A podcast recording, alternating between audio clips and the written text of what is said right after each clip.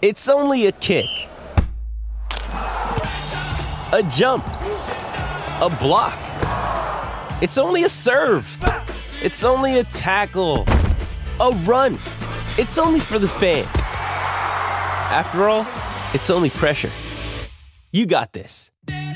Adidas.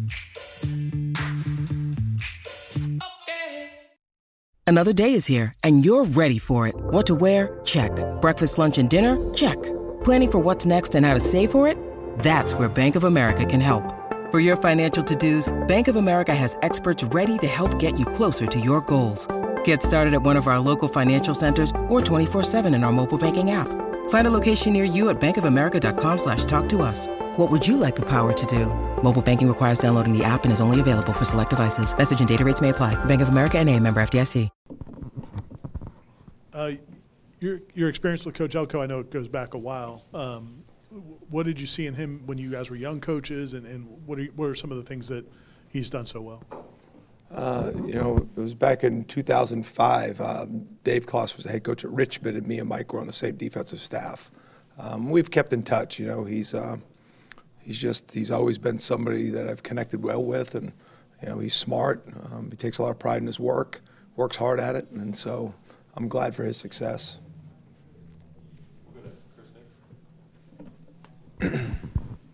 Looking back on the Syracuse game, the job that you guys did up front, especially against Shrader, just how pleased were you with that? Obviously, you had success two years ago. For it to be kind of the mirror opposite.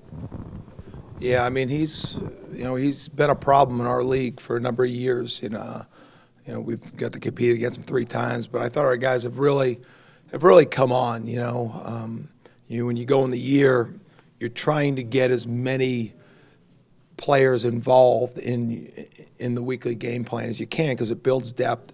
You're trying to make sure the guys that have the ability to help you um, are involved. You know, but when you do that, there's a lot of different pieces, you know, that are playing together, and you know, just to continue to see them, you know, come through on, on game time and to be able to execute plans. And uh, I was happy for our, for our guys, um, especially up front. I thought we did a good job. It seems like the last few weeks for Shyheim Brown have been really productive. I guess what's clicking for him or what's leading to, to that production? Well, I mean, this is, you know, he's. The, I don't want to say he's a young player, but he's molding into. You know, he obviously last year we we kind of forced the role onto him because we knew what was there. You know, this year obviously he was going to get more opportunities. I think he's taking advantage of them. Um, you know, he still has moments that he would like to, you know, get better at. But you know, I, I think Shyheim, I think he's got an incredibly high ceiling, both as a player and as a leader. And so we're going to continue to force that with him. I thought he was impactful in the blitz game, which helps us. Uh, we're looking for that, um, and so you know, I think he's doing a lot of good things right now, and you know, we're excited to see what this week has for him. I feel like this is a question we asked you about, a lot about last year, but less this year. Um, preparing for two quarterbacks, um, you know, obviously, what does um, Riley bring and what does the backup bring? You know, how does how are their games different, or are they kind of similar? And how are you going to prepare for both? Um, I mean, we're just going to prepare for both, you know, and um, obviously, you know, Riley Leonard has been, you know, last year he had a really good year. God bless you. We didn't play against him, um, but just having gone back in the summer and watched all of his tape, you know, he does a great job of just having. You know, he's a he's a really good competitor. You know, he does a great job with his legs, getting out of trouble, uh, extending plays. But I think what he does such a good job of is his accuracy with different arm angles. You know, no matter where the rush is, whether it's a pressure, whether it's a you know a defensive lineman in his face, he drops his arm angles or raises his arm angles, probably as good as most quarterbacks in the country. And so you, you put that with athleticism and good enough arm strength to be accurate and accurate at all different levels, you know, and you know, he showed the ability to step up when, when times were needed for that team here in the last year and a half. So, you know, obviously brings a challenge and, you know, probably expect him to play and you know, if the other guy plays, then we we play against him. And you know, not to make it obvious and candid, but you know, it's what it is. At least you know we have the game against NC State that you know he started the game and played. He's been in you know at times during the year just for mop up duty or other situations. So you know, we'll study both players and we'll have a plan ready for both. I know there was a, a healthy uh, rotation early and really throughout that game. I don't think many guys played more than half the defensive snaps. When when you get that and when I mean there didn't really seem to be a drop off regardless of who was on the field. I guess how encouraging is that for you that it seemed like it was a consistent effort throughout regardless of who was out there. Well, that's why rotations and planning early in the season. You know, you're, you go into game one and you put a starting group out there and you got to make decisions. Okay, when do I rotate this position? When do I rotate that position? When do you change, you know, to base, to dime, to nickel, and you know, you you always want to win the game, you know, and so in order to win the game, you got to try to win each play, win each series, win the situations. But then there's a next game coming, and you're trying to develop the depth because you know you're going to need it. Guys go down or guys get tired, um, and you you have to have guys ready for those moments. And you know, it's a different approach when you put a guy in because he's the next man up because somebody got hurt, and as opposed to when you roll a guy through because you have confidence that he can help you, even if there's somebody in front of him playing at slightly higher level. And so that's the balance of a coach as you're trying to get the right rotations in. And so that's why we force rotations, especially early in the season. Um, now it does. We play so much, you know, match coverage and connected coverage that you got to play with people. And when guys see one thing as something, you got to make sure you're on the same page. And so when you're when you're forcing guys into rotation and, and you're playing a lot of, of different people, you know, you got to kind of have one mind out there. And that's the constant battle that we're, I think, as the year goes on, you're, you're able to get better at that uh, because you just have more reps booked. Um, but, you know, we're playing playing better football and, you know, excited for this week. On the uh, on Farmer sack, uh, like the, it looked like when the tight end went to release, Pat went with him. Um, uh, just it seemed like the awareness that whole game. It seemed like everybody knew what was coming, and uh, is that as well as they've done done that, that type of just recognition and, and Yeah, I mean, I think in, in, in spurts, you know, that has happened throughout the year. You know what I mean? Um, you know, felt pretty good in, in most of the games, to be honest with you, as far as, you know, there are some teams that say, hey, listen, now this is their plan. Uh, but when you have good players and you have a little success, teams go back and try to find out what other teams did against you. So, you know, there are some things that we're repping that maybe LSU showed, you know, and even if it wasn't successful, I know that it could be a good play. And so we'll make guys aware of those things. So I think you, as the season goes on, you see a lot of that anticipation. Um, and some of it is just, you know, just built up reps, you know, Ira, and just guys have a good sense of how people are going to respond to things that we do. Um, and, you know, there are still some things that we've been practicing for weeks now that we haven't used yet. And you're trying to get that those things ready. Sometimes you put it out there before you're it's actually ready because you think it's just that much more of a valuable scheme or usage. So you got to you know use it maybe a little bit earlier. But for some other things, you, you know, you just keep trying to pile on the reps. You keep trying to pile on the experiences so you guys react full speed. And I think that's what you saw Saturday. You know, and you know there were you know some things that we did that we've done a lot. There's some things that we did that we tweaked a little bit that maybe was a different look too. And so you know it was just good to see our guys and to see you see it that way because that's how I saw it too. Uh, Duke running back Jordan Waters currently leads the ACC in rushing touchdowns with nine. What kind of challenge does that bring? Well, their offense leads the ACC in rushing, you know, and so, you know, from and listen, they have I, four offensive linemen that are grad students, a sixth year. The other one's a fifth year. I think the running back you're referring to is a senior or a grad. Um, two of the three wideouts are seniors or grads.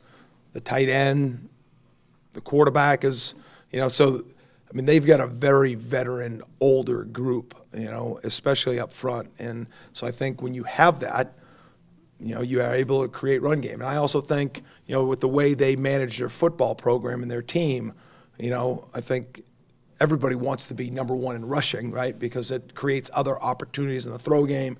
It creates time of possession. It creates physicality. Um, and you know, knowing Mike and you know, knowing how that program's probably put together, I'm sure that's been part of the vision. And so, it helps create that vision and put that vision into play when you have older veteran guys up front and you have two good tailbacks, uh, and then you got a quarterback that, you know, you watch the Notre Dame game every time they needed to play, you know, somehow, some way he found made a play with his feet.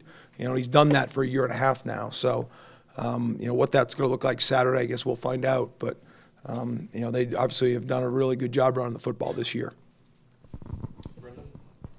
You've mentioned a few times different areas of growth for you guys this season. It seems like a lot of that is reps and experience for, for players, but how much of it is also, or could it be like you getting comfortable with the player, knowing, hey, this is what this guy does well in this situation? I guess what is like the balancing act to, to that growth? Yeah, I'm comfortable.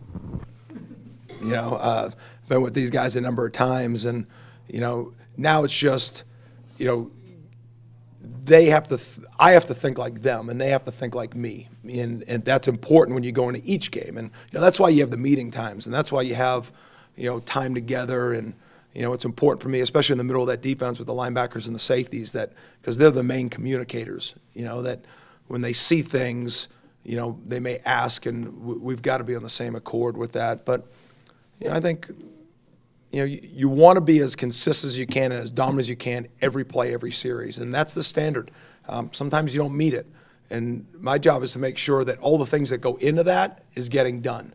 And then when it comes to the moment of truth, whether the play's made or not made, I got to keep going back to what's the preparation look, um, what's the, the the timeline of preparation, what's that look like as far as the effort out there uh, on the practice field, in the meeting rooms, and the walkthroughs, and you know.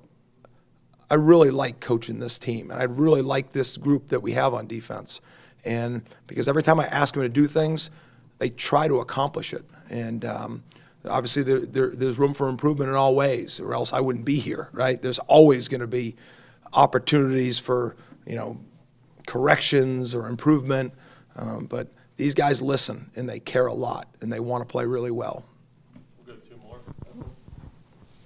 Someone that played um seen more snaps. I, I don't know if that's been design or just how the game flow went. Omar Graham, what kind? You, we've talked about it. Like you know, you call him one of the most improved players. Um, what has he shown? And um, is he part of that rotation now, or is um is that just game by game kind of thing? No, he's still part of the rotation. I think, you know, that rotation, you know, obviously with Tatum being down two weeks ago, you know, but you go into that Clemson week and, you know, Omar, it was basically a four person rotation, uh, which allowed us to keep those guys fresh. So in the fourth quarter, in the second half, we played really good football.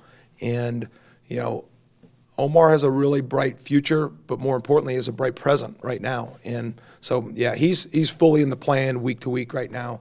Um, you know, his reps are there, and you know he's got to keep taking advantage of those. I don't know if you ever get to watch any of the player interviews, um, but after the game, uh, Josh Farmer and Shyheim were both there. They both had great games, and there just there just seemed to be like a lot of humility about them. Is that indicative of them? This whole defense um, didn't seem forced. It seemed. Yeah, I mean, you know, everybody wants attention of success, but I think the strength of the individual is the group. You know, and I think we have a lot of great individuals in, in that room and on this team. Um, you know, but I think it starts it's, it starts at top. I mean, look at Mike Norvell. I mean, you know, he has all the reasons to say, "Look at me and look what I'm doing," and he just shows up and he goes to work every single day. And so when your players see that, that's just how we act. That's how we respond. That's how we develop the program. That's you know, and um, you know, listen, it every day we're constantly trying to, to coach that and um, develop that, but you got to showcase that as a, as a leader yourself. And it doesn't guarantee you. We may say, hey, on this play, you got to end up in this gap when this guy does this. Well, in the same framework, we say, hey, when you have success, you understand it may have been a great pass rush, Jared, but if it wasn't for Josh Farmer or if it wasn't for Renardo covering that guy, it probably wouldn't have happened.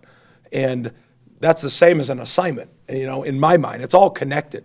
And so I think you can give the message, but credit to our players for actually listening and, and, and using the message in a way that it comes off because it's not fake because you can't make it up. And um, but it is constant. You know, it's something that comes down from from from Coach Norvell, and I think our players do a great job of living in that in that mindset.